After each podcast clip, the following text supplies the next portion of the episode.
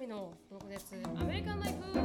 イエーイ今週も始まりましたしのぶとなるみの毒舌アメリカンライフはい。はいどんどんあのつぶやきから入っていきたいと思いますはい。はい今日の私のつぶやきはですね、あの上間さんについてなんですけど、うんあの覚えてらっしゃるでしょうか皆さん上間さん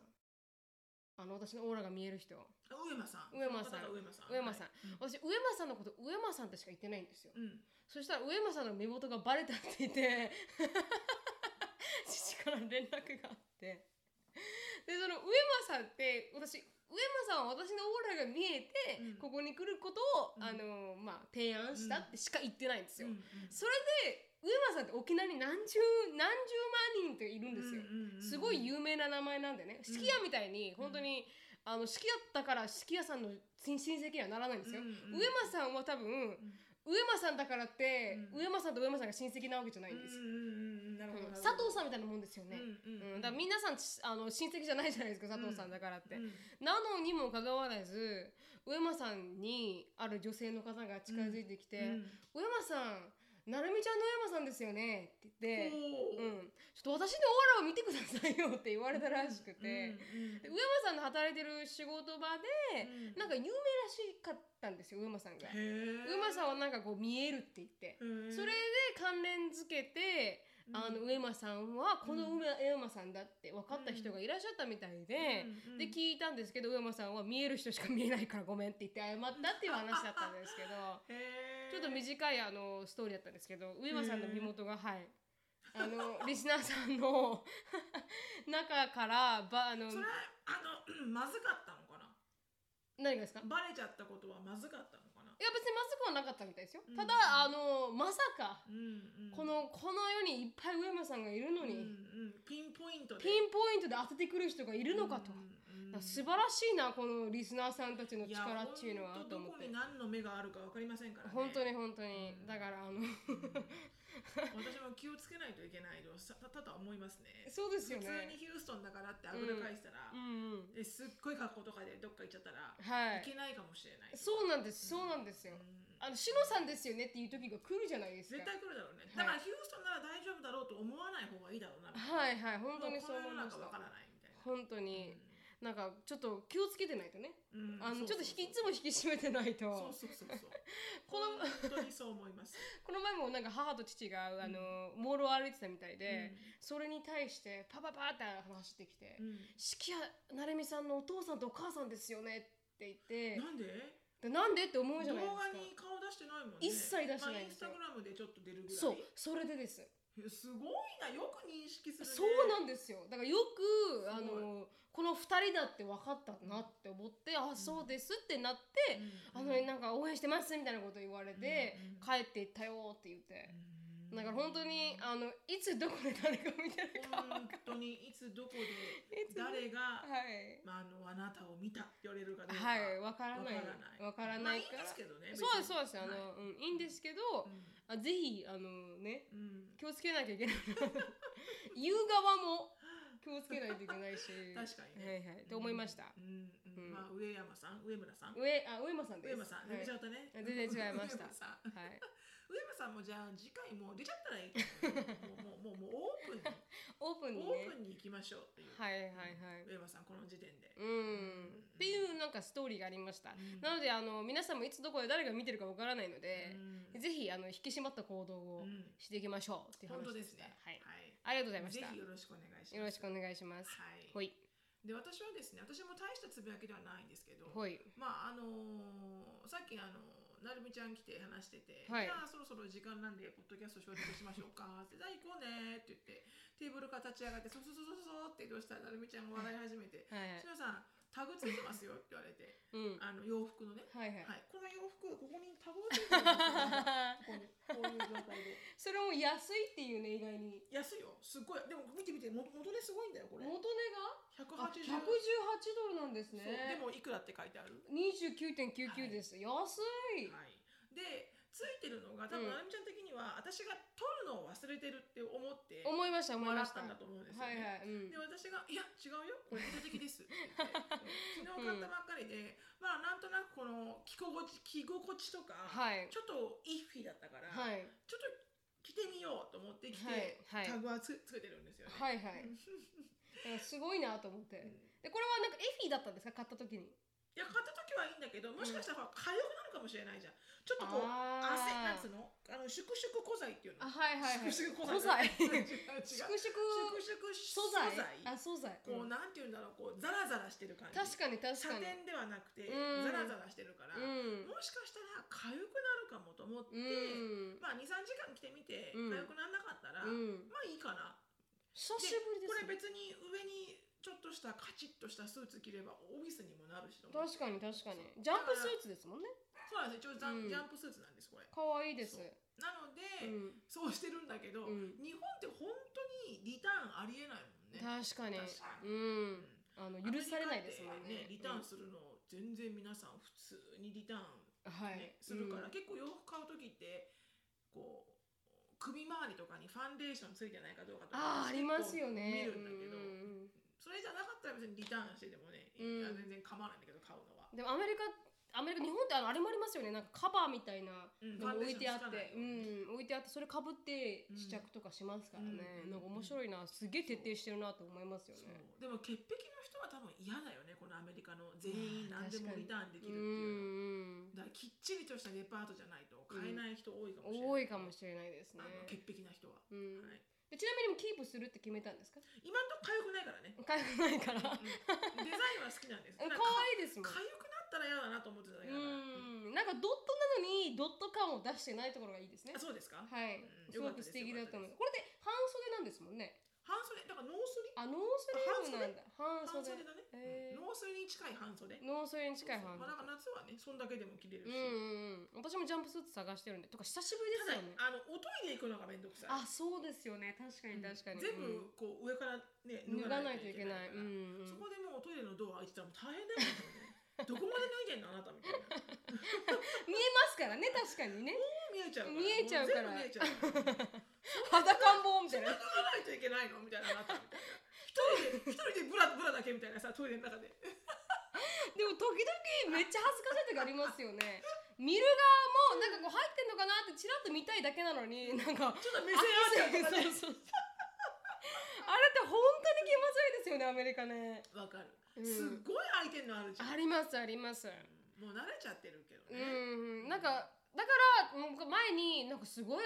トイレットペーパーがかかってた時があったんですよ、うんドアの隙間にあ隠してる隠してるって知らなくてでそれを写真撮ってなんでトイレットペーパーがここに行き着いたんだろうと思って、お尻拭いてでここまで行くのかと思ったんですけど、ただか隠してるんですよって言われましたね。う、うんんまあ、すごい開いてるのはあるからねありますあります。うんというかしのさんこれ久しぶりに洋服じゃないですか買ったの。まあ、めちゃめちゃ久しそうぶりですよね全然長い間洋服買ってなかった、うこん新しい服着てるの初め て。というかこここ半年ぐらい半年ぐらい初めて見ましたしのさんが新しい洋服着てるなんかの。ね買うチャンスが時間がなかったからかな、うんなんか買うチャンスなくてねうで、んある程度ほら表にも行くことなかったから、はいはい今通勤が始まって、うんちょっとなんかねいつもと一緒じゃなーって思ったから買ったけど、うんでもそれがなかったらずっと家じゃんそうですだよかね。らあんまり、うん、あんま買ってなかったですねそういえばうねん最近ね、うんだから久しぶりにしのさんが新しい服着てるなと思って。本当だね、うんあんま自分の服を買う欲求もうんそこまでなくなっちゃって、うんもう今、もうん。う本当なんか、そんなにこう、なんつうの、トレンドにのっとってとうか、ん全くこう、気にならなくなっちゃって、うん本当にもうオーソドックスな、もう本当に白に黒とか、はいはい。くね、黒にグレーとか、うんなんかちょっとデザイン入ってもこれぐらいのデザインとうか、ん。だからもう、もう本当なんかこう、良くなってきちゃった。わかります。家時間が長くなると、そう。みんな本当気にしなくなりました良くからなってね き。ちゃった。全然あのー私スーツ今日あの断捨離してて、うんいろいろなんか着なくなった服とかあ冬服とか全部片付けてたんですよ。うんそしたらなんかスーツとか私3着ぐらい、うあんの揃えてるんですけど、うん一切日の目を見ないまま、うんあのかけられてるの見てなんかかわいそうだな ってちょっと思っちゃいましたね、うんなんかあ全然着てないなスーでもツとで思っもてスーツは着る時があるそうなんでからすよね。そうなんですだから残してるんですけど、ただなんかもう一切着てないなここ2年と思って、うんあるある私そういうのある、うんなんか着る機会も本当にコロナになっちゃってなくなっちゃってそうそうそうそうシャツも着いなくなったしあるすごくあるで家にいる時って 着ないそんなの着ないじゃないですほかぼほぼ家にいるるルーティンはね3ぐらいで回ってる、うんいつもクローゼットのこんぐらいで回ってる、うんそうそうそう常にここだけが大きくある感じそうなんですよそうなんですよ本当にその通りでなんならここしかなくていいんじゃねもうそうみたいそうなんですよ思うぐらいもう思うぐらいジーパンとか私すごいあの種類あるんですけど、うんうんもう本当に全然ここだけだよねそうそうそうそうジーパンじゃないもうゴム製うんそうそうそうゴム製で回り始めるじゃないですか、うんあれってもうそしたらジーパンがねなんかちょっとちょっと気持ち悪いんだよねそうなんですよこうピシッとしちゃってそうなんですようーん気持ち悪いうん、だから最近写真にジーパン着ましたけどもうパッツパツでお尻回りなんか座ったらわかもう完璧わかるりますまなんだかなるみちゃんいいよ細いっていや違う座ったらなんかクラッチエリアってこのなんていうんですかこのうんクラッチってなんていうんですか股間エリアあ股間エリアうんおそらくね股間の股こ間のこのエリアえそう股間エリアにすげえ食い込むんですよああまあ私もすごいですようんだかこらの線は何っていう全部脱いだ後にちょっと待ってよこの線はどこから来たのかなっていうのこれあこれはあの要は脂肪と脂肪の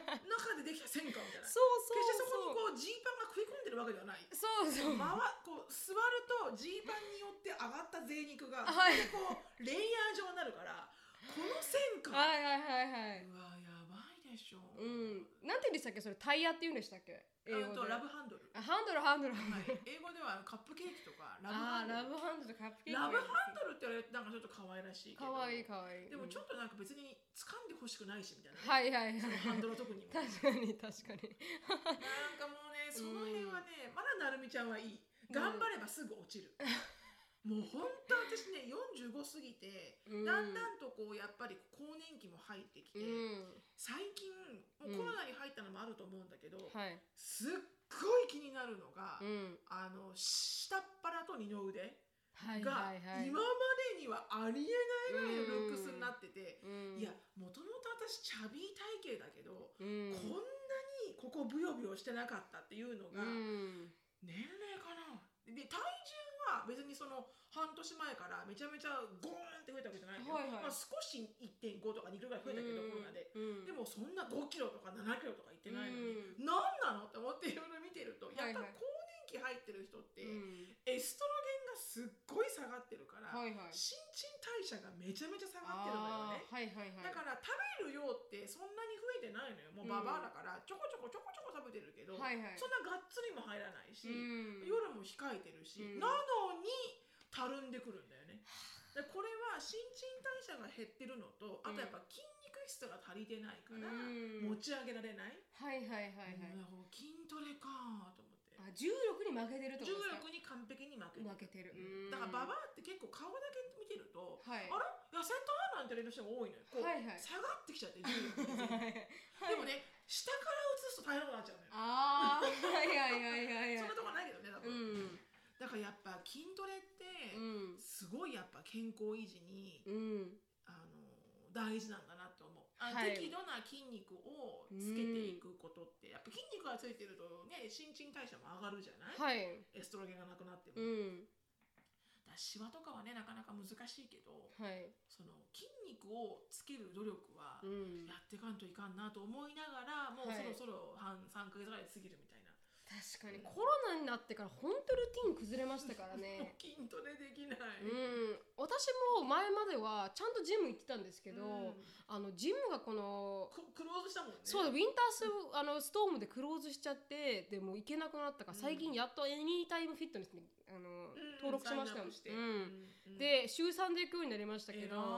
でもやっぱ本当に偉い偉いい自分で意識的に行かないとなんかたるんだ生活になってしまいますなるね。ね、うんそこはもう本当人間の怠惰だよね怠惰さですよだね。からあれがすげえバカ売れするんだろうねあの高いさああのパスクペントロンパント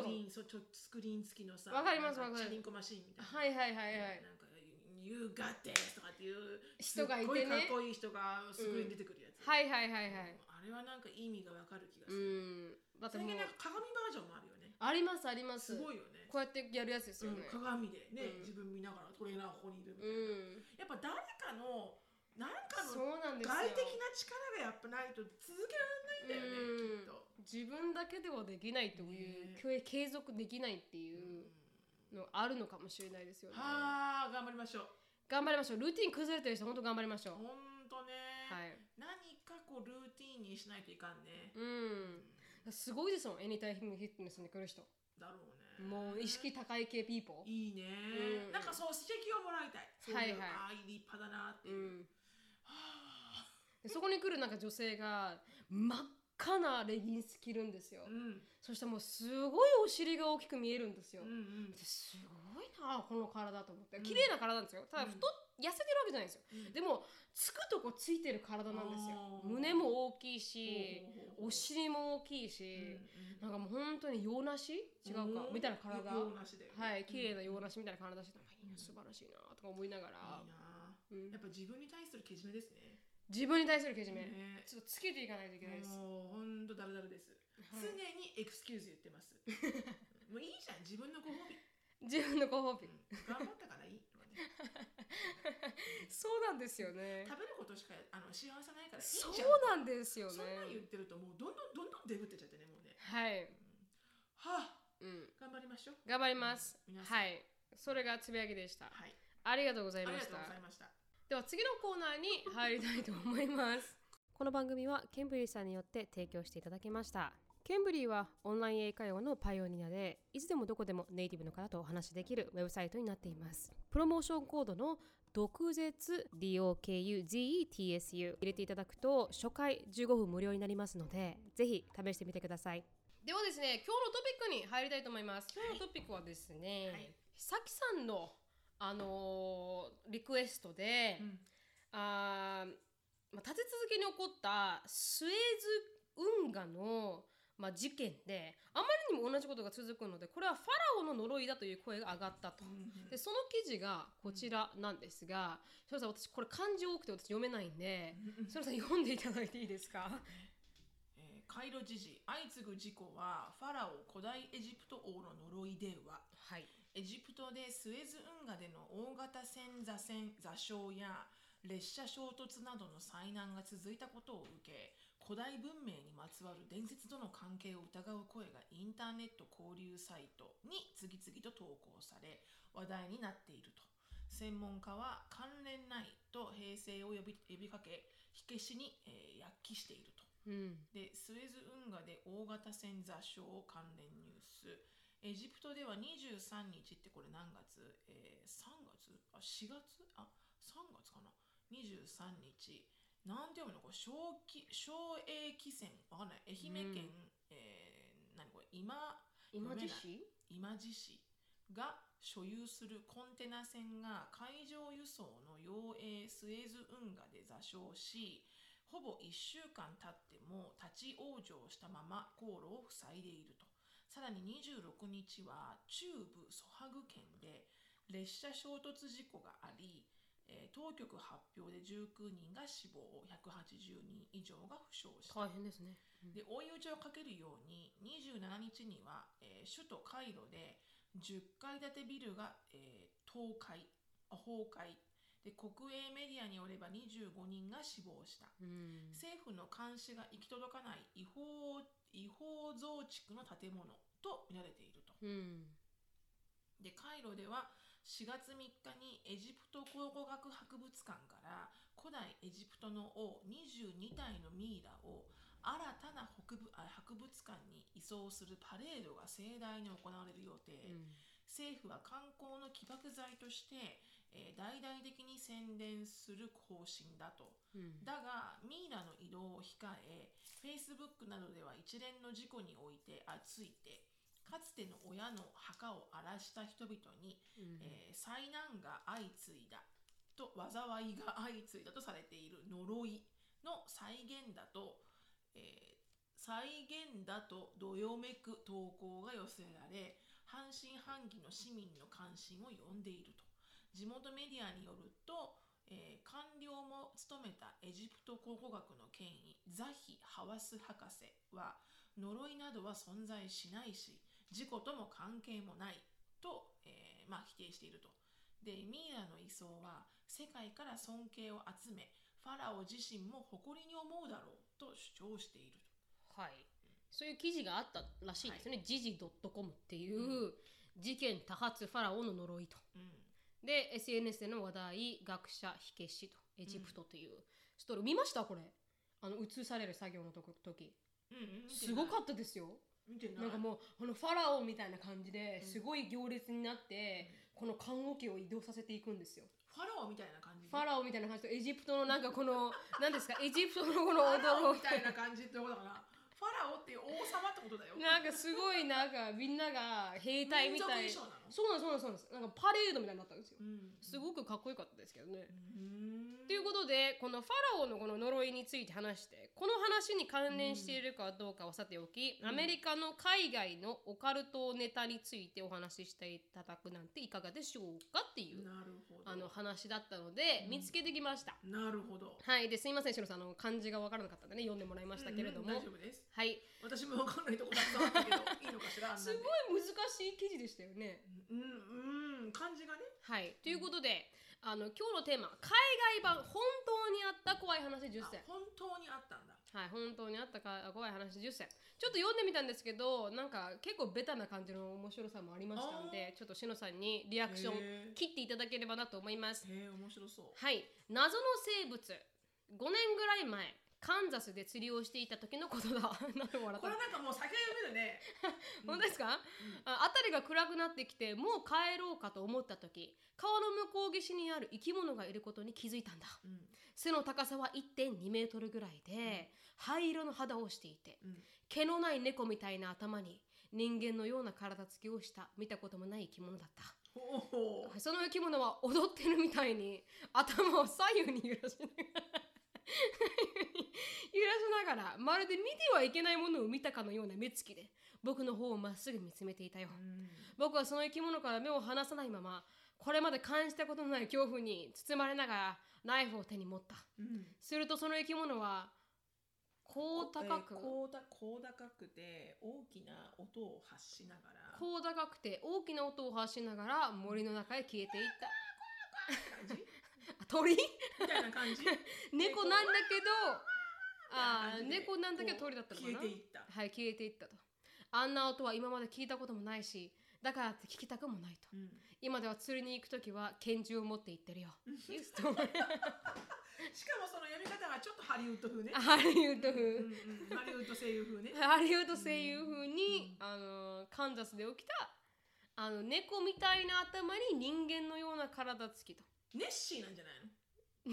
翔さん、ネッシーで恐竜じゃなかったでしたっけ、うんうんうん、あのきょ首の長い恐竜がどっかの湖で見られたなんてさよくみんな映画にもなってんじゃんねネッシーとかってね、まあありますね。でも1.2メートルぐらいしかないですよ。私よりも小さい。ちっちゃい版だね、はい。うんちっちゃい版ねし、子供多分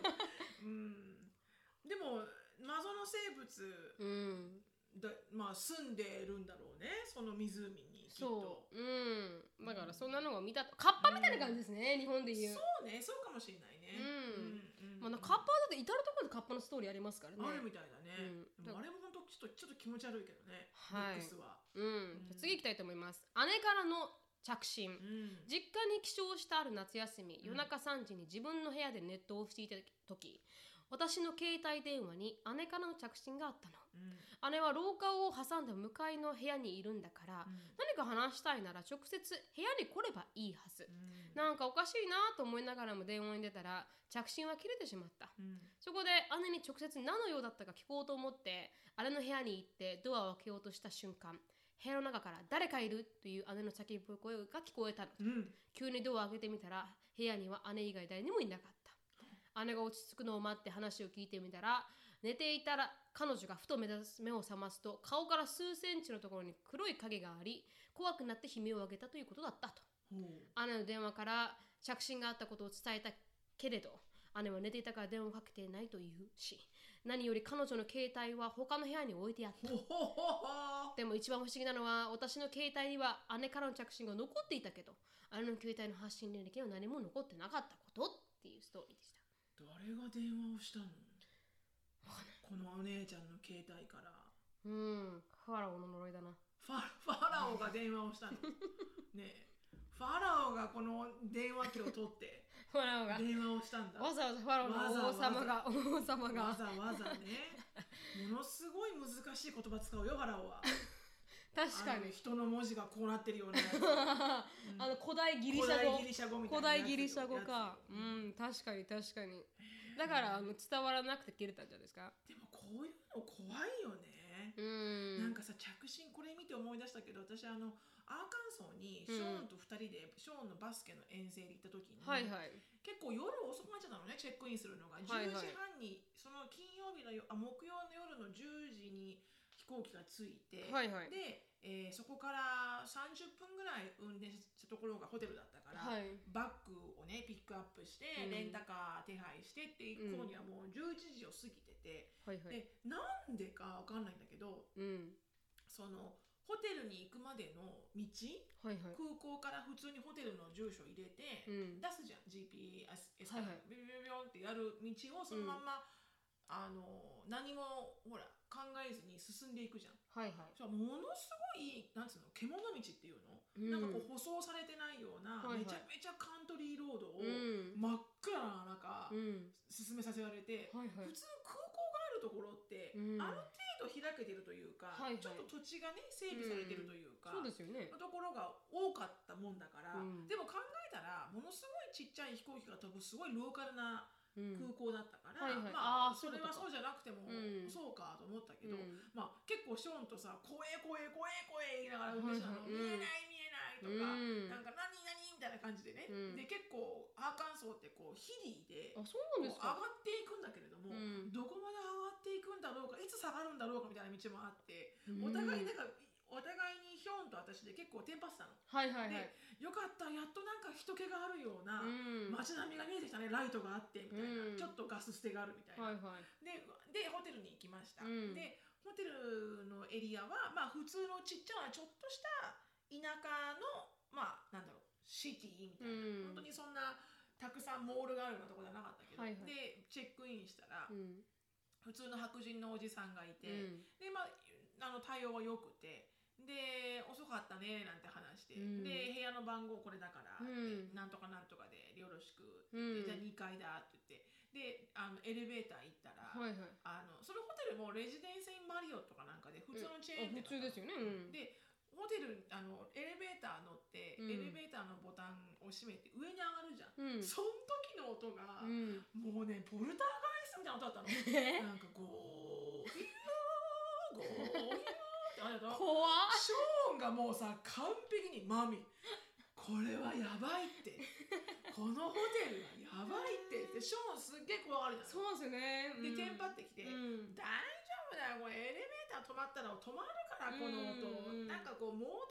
がね古いんだはいはよ」いそうそうそうエレベーター止まったら止まった止まったわけ、はいはいだからよかったんだけどであのルームに行って、うんであの部屋に入るじゃんはいはいカチャンって、うんで部屋に入りましたっていう瞬間にうん電話が鳴ったの、うんルームのうんあの部屋のね、はいはいしかもすごい古い、うん今あんまり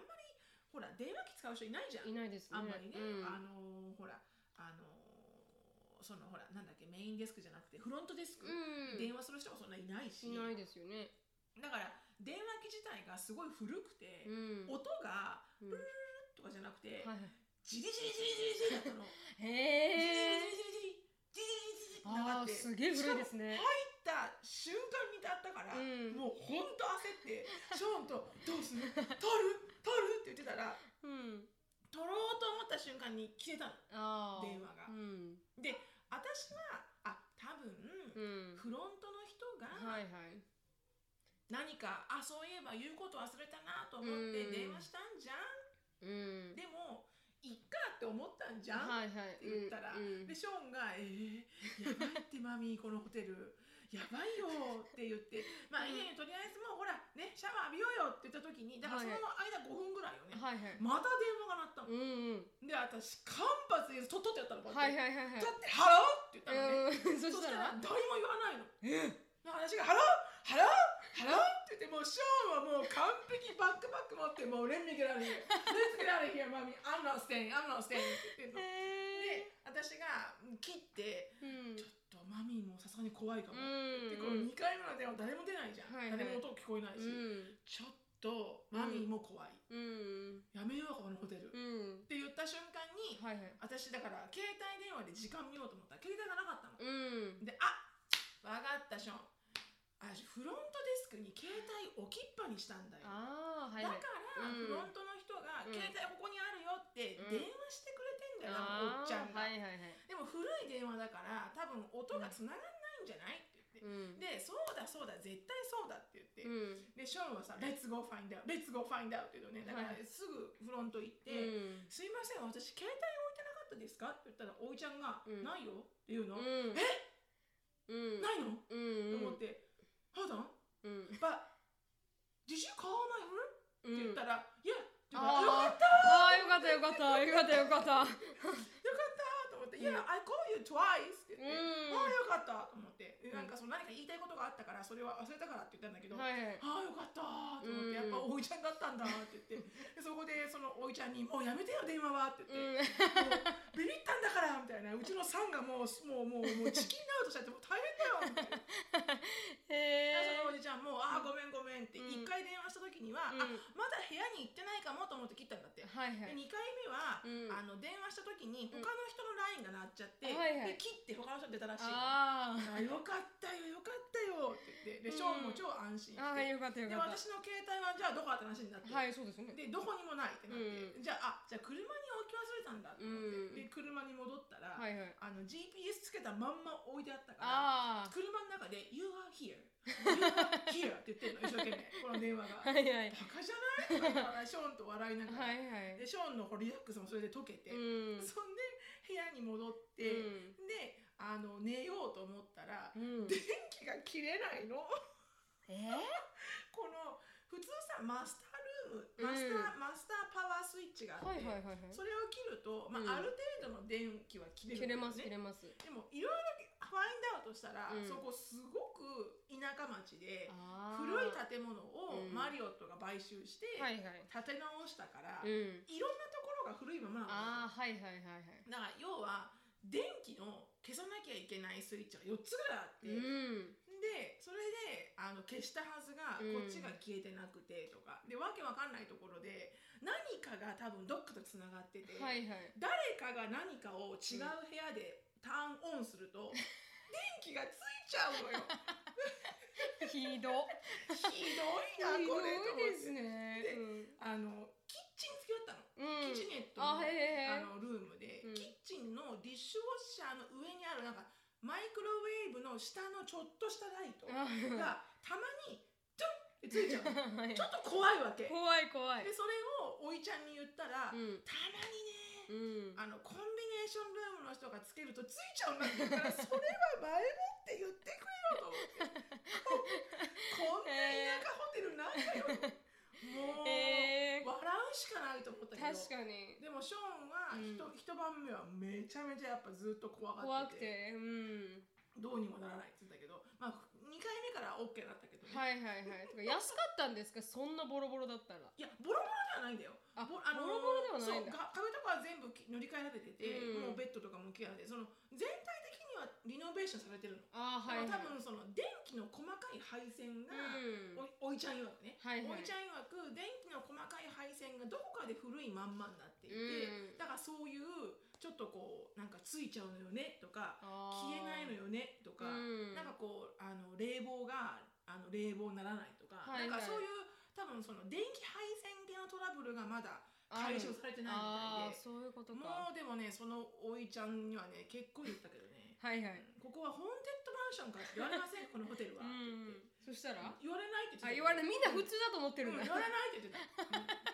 うんなあそれは普通として受け入れてるんだでもないんだろうけどまうあん気にならなかったんだろうね、へーでもそのマイクロウェーブの下のライトがもしかしたらついちゃうよって言ってほしかった確かに確かにえらいビビったもん。いきなりついたら怖いですよねなんでつくの？ええー、大変だなまあでももちろん何の例とは一切関係なく、はいはいただただ不運が続いて、うんあのちょっとすごい怖かっ続たきっていうもう話ファラオの呪いファかラとオの思っ呪いてかと思った。うん完璧にこれはファラオだろフうと。ァラオの呪いだろうって、うん。うん王家の怪奇現象がね王続家のくから紋確章にしか間違い ない。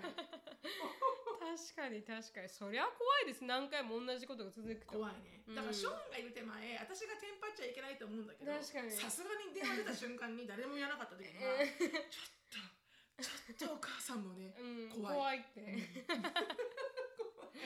へえ面白いですね、うんてか田舎すぎたんですかねアーカンソーはじゃあすっごい田舎すぎたの。うんいろんなところで田舎すぎて、うんでもまああの日中になってからはいはいドライブしたらすごく景色が綺麗だったの,、あのうん森がねはいはいでもその分やっぱライトが少なくて夜あー中の道はすごい暗かったんだよね、怖いんですねじゃあそうねだうんからすごい怖かったんだけど、へえまあでなんかこうショーンがその日の次の朝気分よくカーテン開けたら、いきなり見えたのは黒猫でえええ え怖い見えるその窓から見える景色の、はいこの空き地を、はい黒猫が歩いてピャッて見たんだってそのはいはカーテンがジャッて開く音でピャッて反応するじゃん。はいはいうんだからショーンが「マミー、see this is a sign」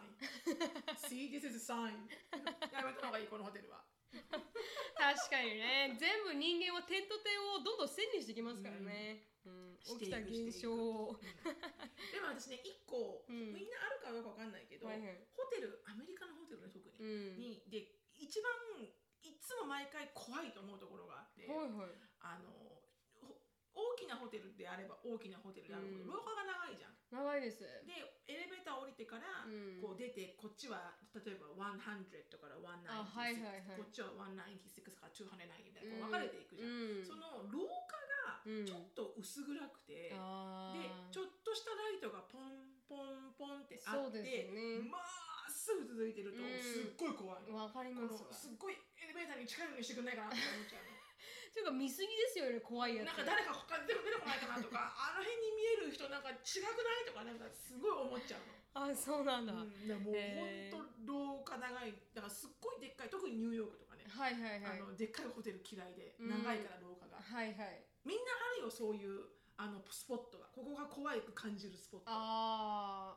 あーあるかなるでしょ、私全部怖いからわかんないですね私反対だからアメリカのあの足が見えて、うんちょっと隙間があるホトイレに慣れちゃったら、はいはい日本の完璧にボボクシーであーガチって閉まるトイレちょっと怖く感じてるもんお今、ーそうですか、うどうしてお隣からなんか誰か誰か来たとか来ない 犯罪者ですかね隣から誰か来たまら、あ基本的に妄想が激しいんだよ私なんかね、はいはいはいはいいろんな意味でねあんまり考えたことはないですけどこのここのシーンが私は怖いと思うとかあるでしょ例えば夜中の運転がどうしても怖いとかああ例えばさ例えばその誰もいない教室を最後去るのが怖いとか、ああそうですねおき忘れ物して、うん電気もついてない誰もいない教室に戻るのが怖いとああもか、うそれは怖いですねあるでしょうんそれは怖い、うんでもなんか私は殺さ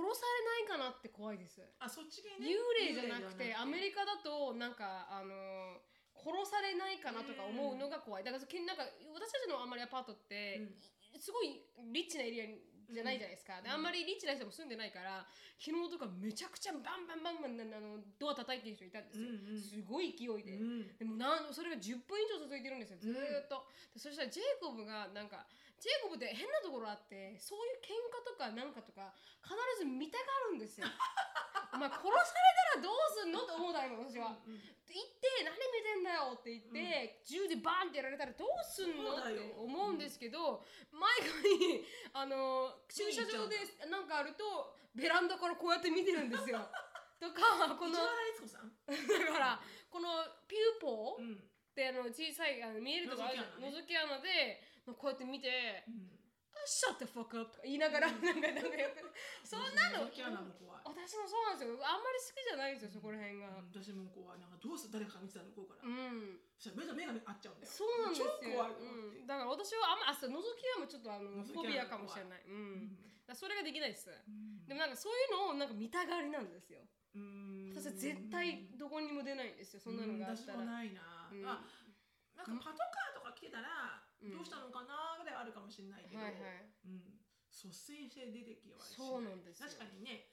撃たれちゃったらどうしようと思うもん思いねます思います撃たれたらどうしようんだから幽霊よりかは撃たれたらどうしようって思うから、うん絶対出ないですねトノックも絶対出ないですし、うんうん怖いね怖いですね私アうんメリカでアシュリー産んだ時が、うん初めてアメリカの病院に夜中を過ごさなきゃいけなくて、はいはでアショーンの時かないうん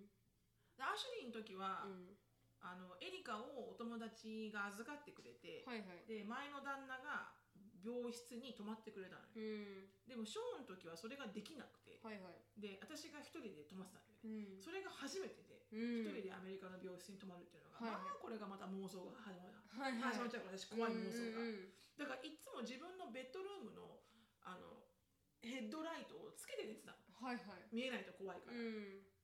で看護師さんがさ寝てる時とかにあの赤ちゃんをチェックしに来る時とかもあるのよはいはい私が寝てる時とうかに、んでもそうすると電気を消してくれるのよ必ずはいはい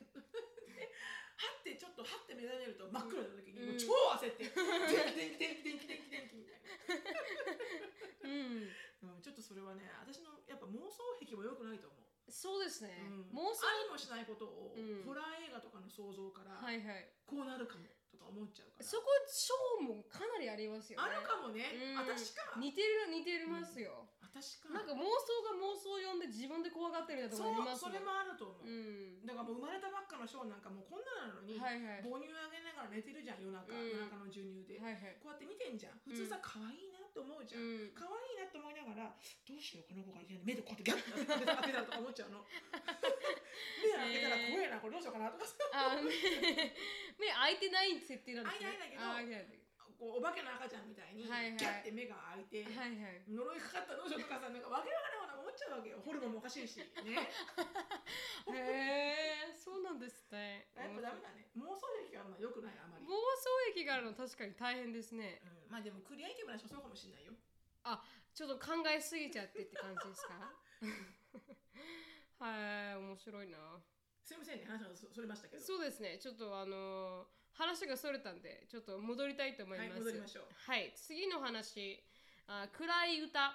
暗い歌はい、数年前ある靴屋で働いていた時のことあまり忙しくない店だったから閉店後の片付けはスタッフが一人で行っていたんだある夜僕が一人で閉店準備をしていると店内にかかっていた曲の音量が突然小さくなり同時になんだか古臭い曲がとても静かに流れ始めたんだまるでなんで着し着音機まるで蓄あ音機蓄音機かうんまるで蓄音機が流れてくるような感じの音でとても低い男性の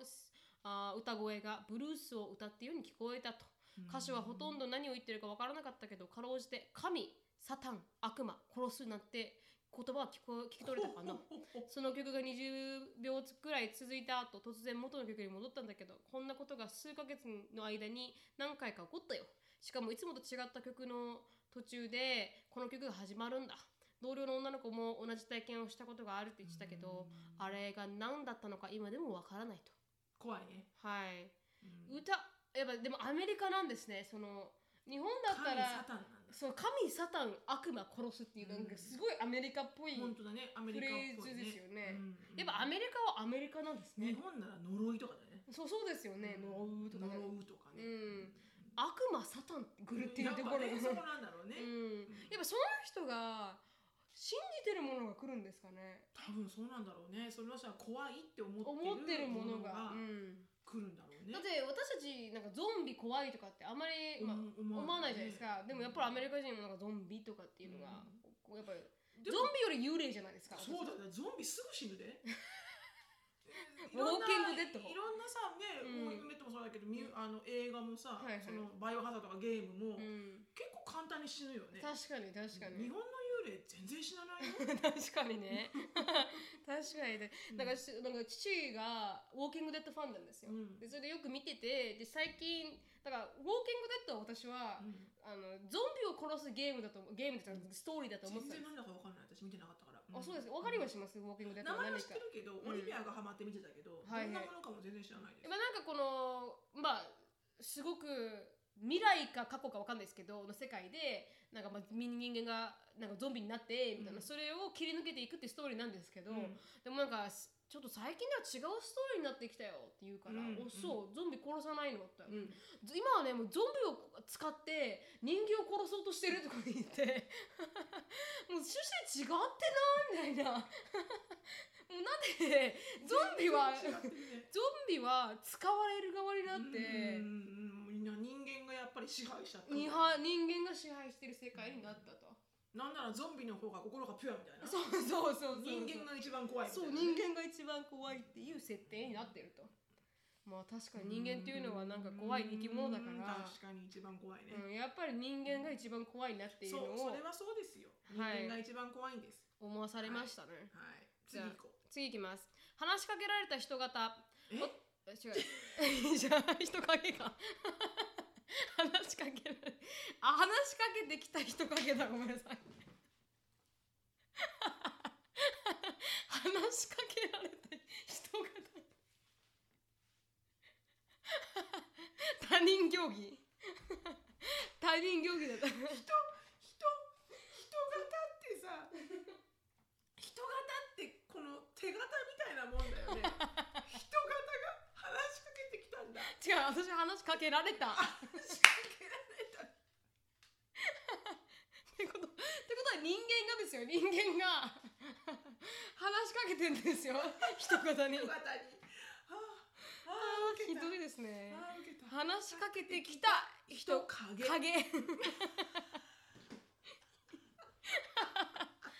ひどい思い込みのひどさすごいですねすいませんね思いっきり生きた人しかもね思いっきそれでしのさん見てなくて読んでたらストーリーちょっとつかめなかったり 分かんないなってましたよね今これ見てるかうん、ら見てるからまだわかりますけど。ははいいははいい、。確かにそれ聞いてから何だろうと思った ら、わけわかんないかもじゃあねちょっとそれを想像しながら聞いてみてくださいね。あーお腹痛いうんはい、私の祖母は亡くなるまで何度もこの話をしてきた。それは私の父がまだ赤ん坊だった時のこと。ロンドンが空襲に遭い、住む家を破壊されてしまった祖母は、友人の家に身を寄せることになり、その家の一番上の階の部屋が彼女にあてがわれた。祖母が赤ん坊だった父親を連れてその部屋に向かっている時階段に人影が見えることに気づいたすするとその影が「今夜上の部屋で寝ない方がいいよ」と話しかけてきたというのだうん祖母は忠告に従い友人の友人に上の部屋では寝ないことを告げ下の階でその夜を過ごしたうんするとその夜空襲が起こり、うん祖母たちが寝る予定だった上の階が焼けてしまったのだへーもしもその人影の忠告がなかったら私はこの世にいなかったことだろうっていうへえじゃあ何守護霊かなんかなのかなかもしれないですね。うんうん人人型は人型 は話しかけられたってこと違う。人確か型はに。それちょっと違かったですね。でもいいストーリーでしたね。うんうんうんうんなんか感動的なさ。でも、多いって言ってましたもんね、前ね。あの、うんイギリスとかって古い家が多いから、ああそういうなんのかが怪奇現象が多いって言ってましたもんね。うんうんうんうん犬でしたっけ前前回、あの、うんなんかあメッっセたーよジねくれた方は、うん犬のなんか霊がいたっていう,、ああったんだよねそうだよ言ってねましたもんね、うんだからそういうのはよくあるのかもしれないですね、う古んい家があるところは、あるかもしれないあるかもしれない、うん申し訳ない感動ストーリーをちょっとこんな笑い笑いにしちゃってお笑いにしちゃってうん漢字が読めないから、うんじゃあ最後最後いきますかね笑い声笑い声僕はまだ子供だった頃寝る時になるといつもある笑い声が聞こえてきていたんだとあ5歳と6歳の時には廊下に響き渡る笑い声で夜中に目を覚ますことも多々あったようん母にこのことを話したらテレビを消し忘れただけなんじゃないって言われたりしたけど、うんある晩こんなことが起こったんだ、うんある晩いつもの笑い声で僕は目を覚ました起き上がろうとした途端誰かに肩をつまれてギュッと抑えられているような気がしたあ体が動けなくなってしまったんだ、うんその間ずっと笑い声が聞こえてきていたよ、うん僕が大声で叫んだら母が飛んできてベッドサイドのランプをつけてただ夢を見ていただけあ見ていただけだと慰めてくれたでも肩に痛みを感じた僕はシャツをめくってその部分を見てみたら大人の手の跡がくっきりとついていたんだうん僕はその出来事をただの夢だと思っていたけど何気なく母に話してみたら母は顔を真っ青にして思い出したくもないと言っていたっけだそうです思い出したくもないと言っていたっけはい前半はここまでででそのああ次の5つがあるわけだ次の5つがあるんだうん何なんだろうそれはなんで思い出したくもないって言ったんだろだから母はあの知ってたんじゃないですかそれにうつそいての笑い声うのん、正体をえー思い出したくないっていうってことは、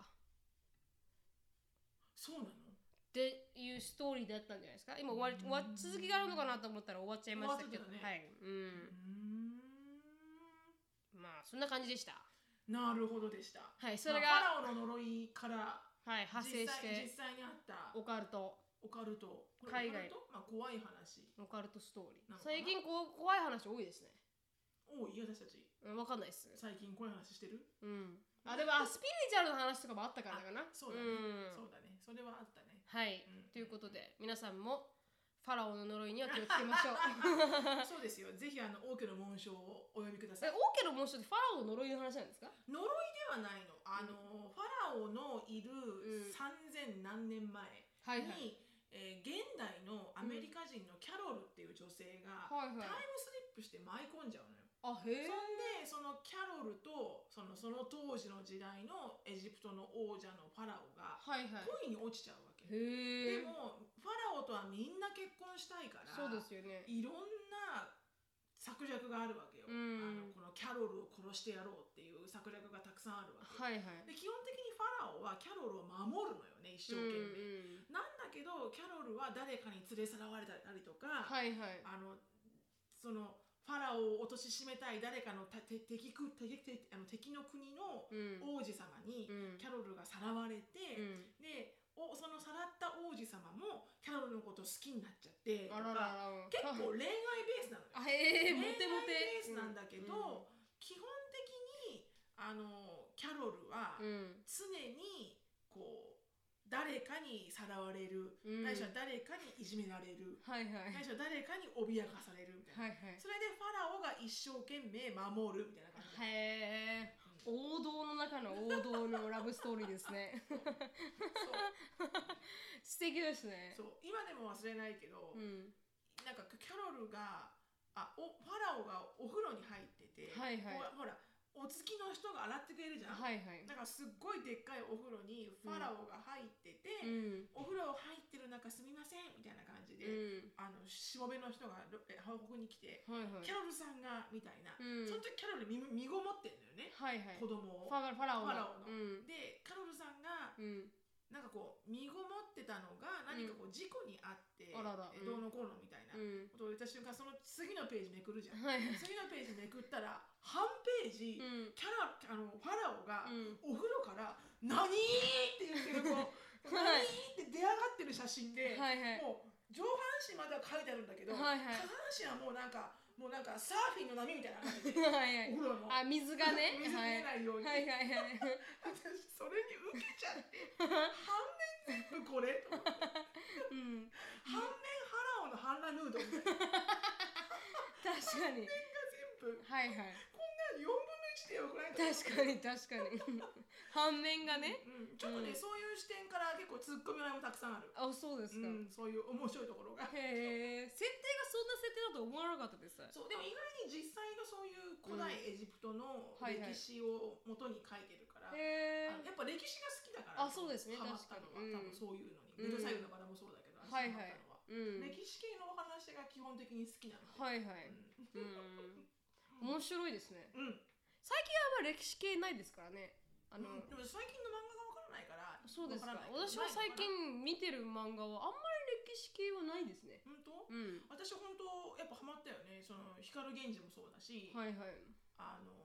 源うんそれは本当光るんなんでもなんだひ源氏物語実際にあったそうそうそうそうあ光源氏の,、ま、の話題のうん源氏物語とか、はいはいそれこそ王家の紋章もそうだし、うんベルサイユのバラもそうだし、うんあとなんだあともう一個なんかあったな歴史系のやつがなんだったっけな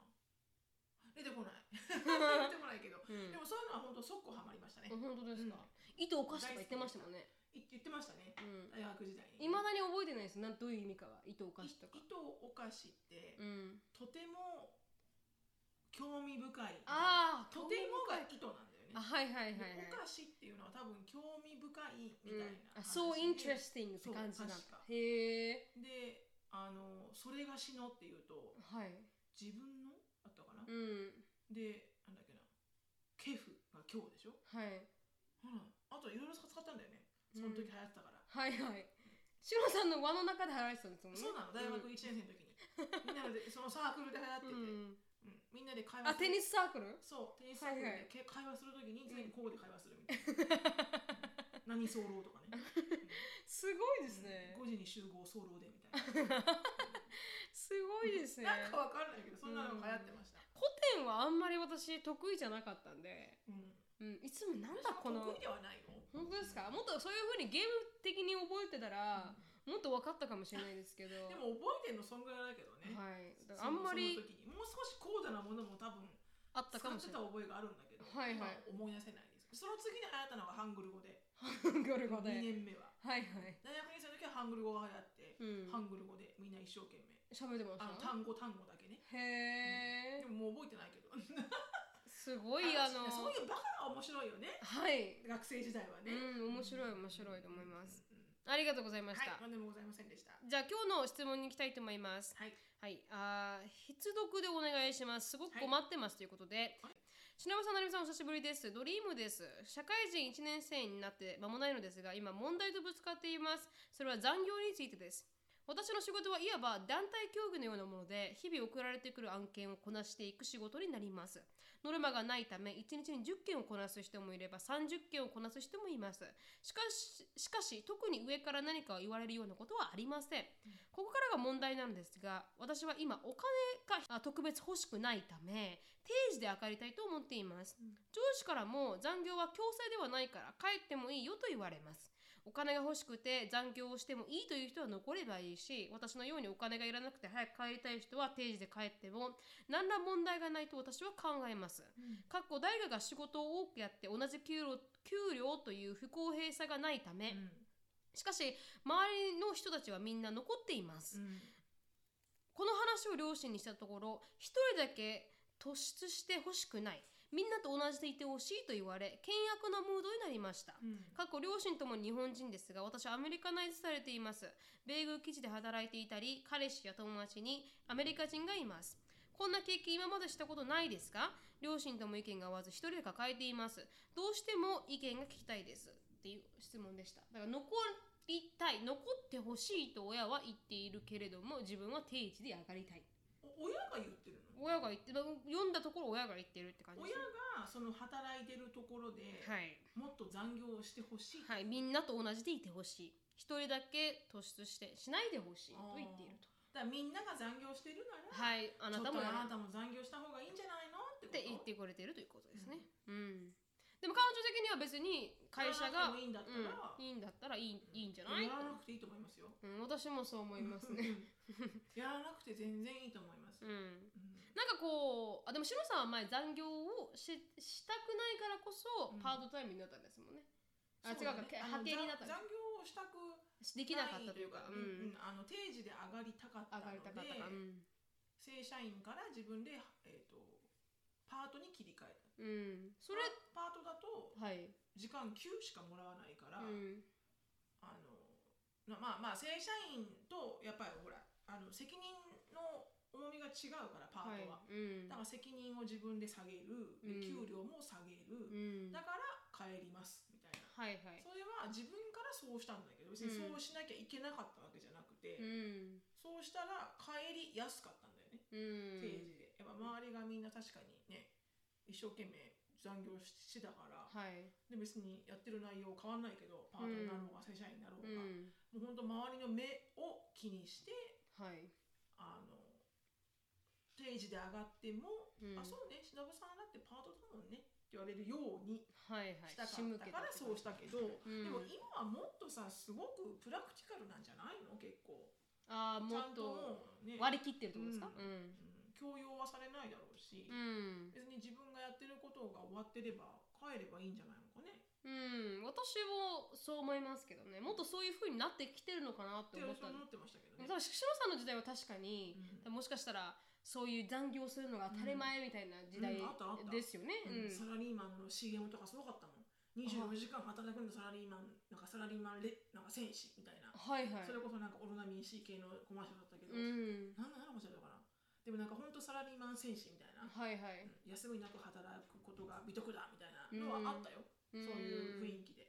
でもなんか今はあのあれらしいですもんねなんか知り合いから聞いたのはあのこれ私のジョブディスクリプションに書いてないんでやりたくないですって言う、うんちゃんと言う人が増えてきたって言って、でもいいと思うそれで、うんそもそもそうじゃなきゃいけないし、うん会社にもうもちろんお仕事いただいてありがたいけど、うんでも契約でですからね、はいはいあなたは私っていう人の時間を、うんこの業務内容でうん契約をしますってだけだから、そこに書いてないことはうんやるやらなくて基本的には全然いいはずだし、うんそれをやらせるんだったら会社はもっとお金を払わなきゃいけないし、確かねそれがさしっかりしすぎてないから日本はこうなるんだようんね、アメリカは定時で帰りますもんね絶対もう定時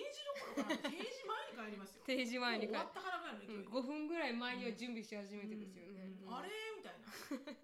時になったらもう車ブーンなんだでも私ご飯食べた時になんかちょっとギリギリで入っちゃって、うんでそれじゃああと10分とか15分あるんですよ閉店までに、うんもう片付けしててましたからねそうそうそうそうう、基ん本ね5時にやっと片付けじゃなくて5時に帰れるように片そう付け片付けををしてだから私たち食べてるのに後ろ全部すごいガタガタガタガタいって、あの椅子を上に乗っけ始めるんですよ、誇うんれ飛ぶだろうとか思いながらありえないよねうん思いながらもうあとあれ15分あるよねみたいな感あじれで、は嫌だうよん、ねは早く帰れって言われてるんだろうなっていうのは伝わりりますけど、うんでも本人が帰りたいんだったら帰ればいいですよね。だからその周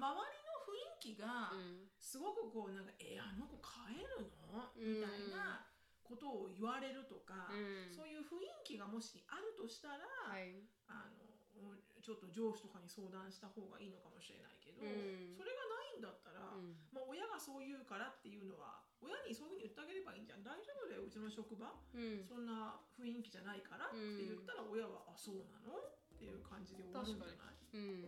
大丈夫です、うんはいって思います。うん、そのその時間自分は何々したいんだとか言ったらいいんじゃないですか。そうだね、うんここに出なくてこうしたいとかはいはね、い、その時間をちょっと勉強に当てたいとかまあなんか言っておけば、うんまあそっかー言うてあの確かにね、うんいいんじゃないってなるかもしれない。うんあそこにずっといないこ意思をちょっと告げながらやってもいいのかもしれないですけどね。うん。ということでう、あんの頑張ってみてください。はいはい、今頑張っ日てください今日はここで終わりたいと思います。はいはい、シロさんライフについて知りたい方は、シロフィリップスでインスタグラム調べてみてください。はいでオンラインサロンもどんどんあの指導していきまして、はいやっとね、あのーまたほ本来のものに近いものになってきたからーって感じではあります、そうねまだまだね、まあこう伸びしろはありますけどか改善してる段階なので、はいろうん、ろヒットエラーで、本当に本当に、い、ろんなでもだんだんと形になってきてる。そうですね、うん、だからあの入ってしまってあのボロボロを見てる方は本当に申し訳ございません一緒にあのベアウィズミー本当に本当に明日